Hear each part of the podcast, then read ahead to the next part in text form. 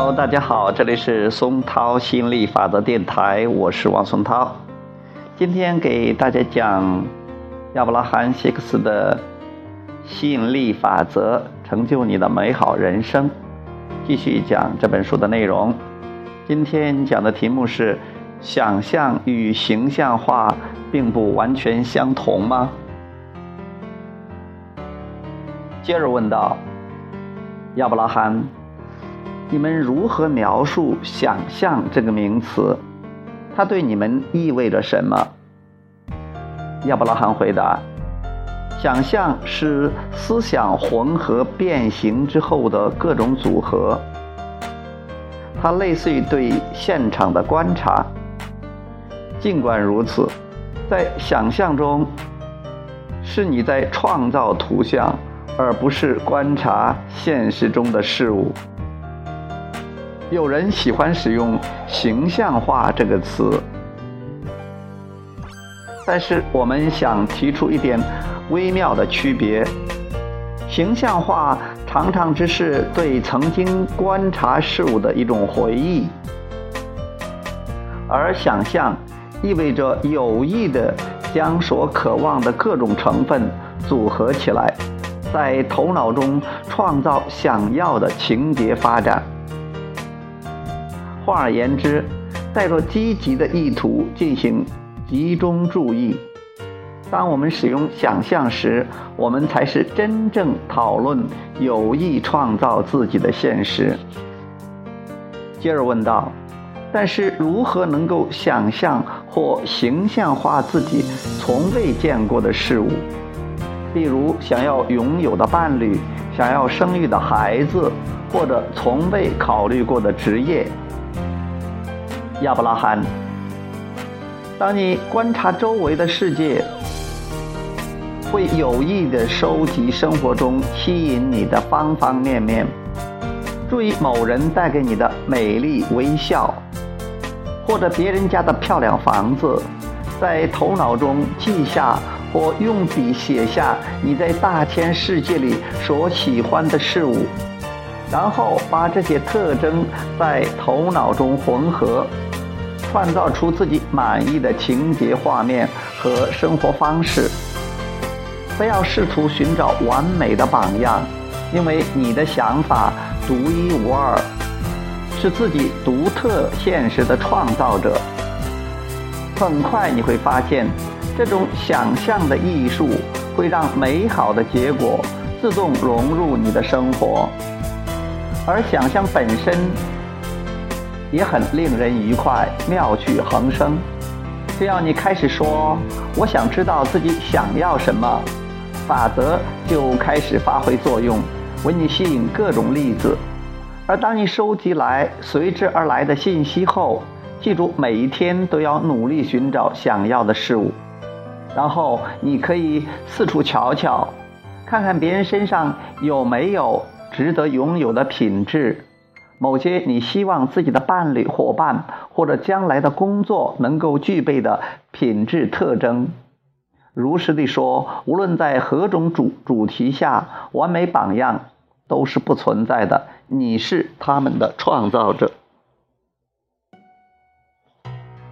有人说，我本来想要变得富有，后来我看到一个很有钱的男人，他身体很不健康。并且有过一场失败的婚姻，所以我就把财富、失败的婚姻和身体不健康联系在一起。所以我不想，我不再想要变得富有。而我们要说，如果你想要财富，就把财富的信息收集起来吧，然后把身体不健康和失败的婚姻忽略掉。接着问道：“那么我们可以把想要拥有的特征都形象化，然后拼接在一起吗？”亚伯拉罕说：“可以，那才是工作坊的真正要点。找一个不会被人打扰的地方，然后在头脑中进行想象。”接着问道：“那么它未必是已经存在的事物，只是你现在想要的事物。”亚伯拉罕说：“当你练习工作坊训练法时，你会发现，大多数情况下，它并不会立即实现。当你感觉非常兴奋时，你就会明白自己已经想通了。你是否经历过项目公关？你不断的思考，不断的思考，直到你突然说：“我终于想到了。”这种“我终于想到了”的感觉，正是引发创作的关键。总而言之，经过你不断的深思熟虑。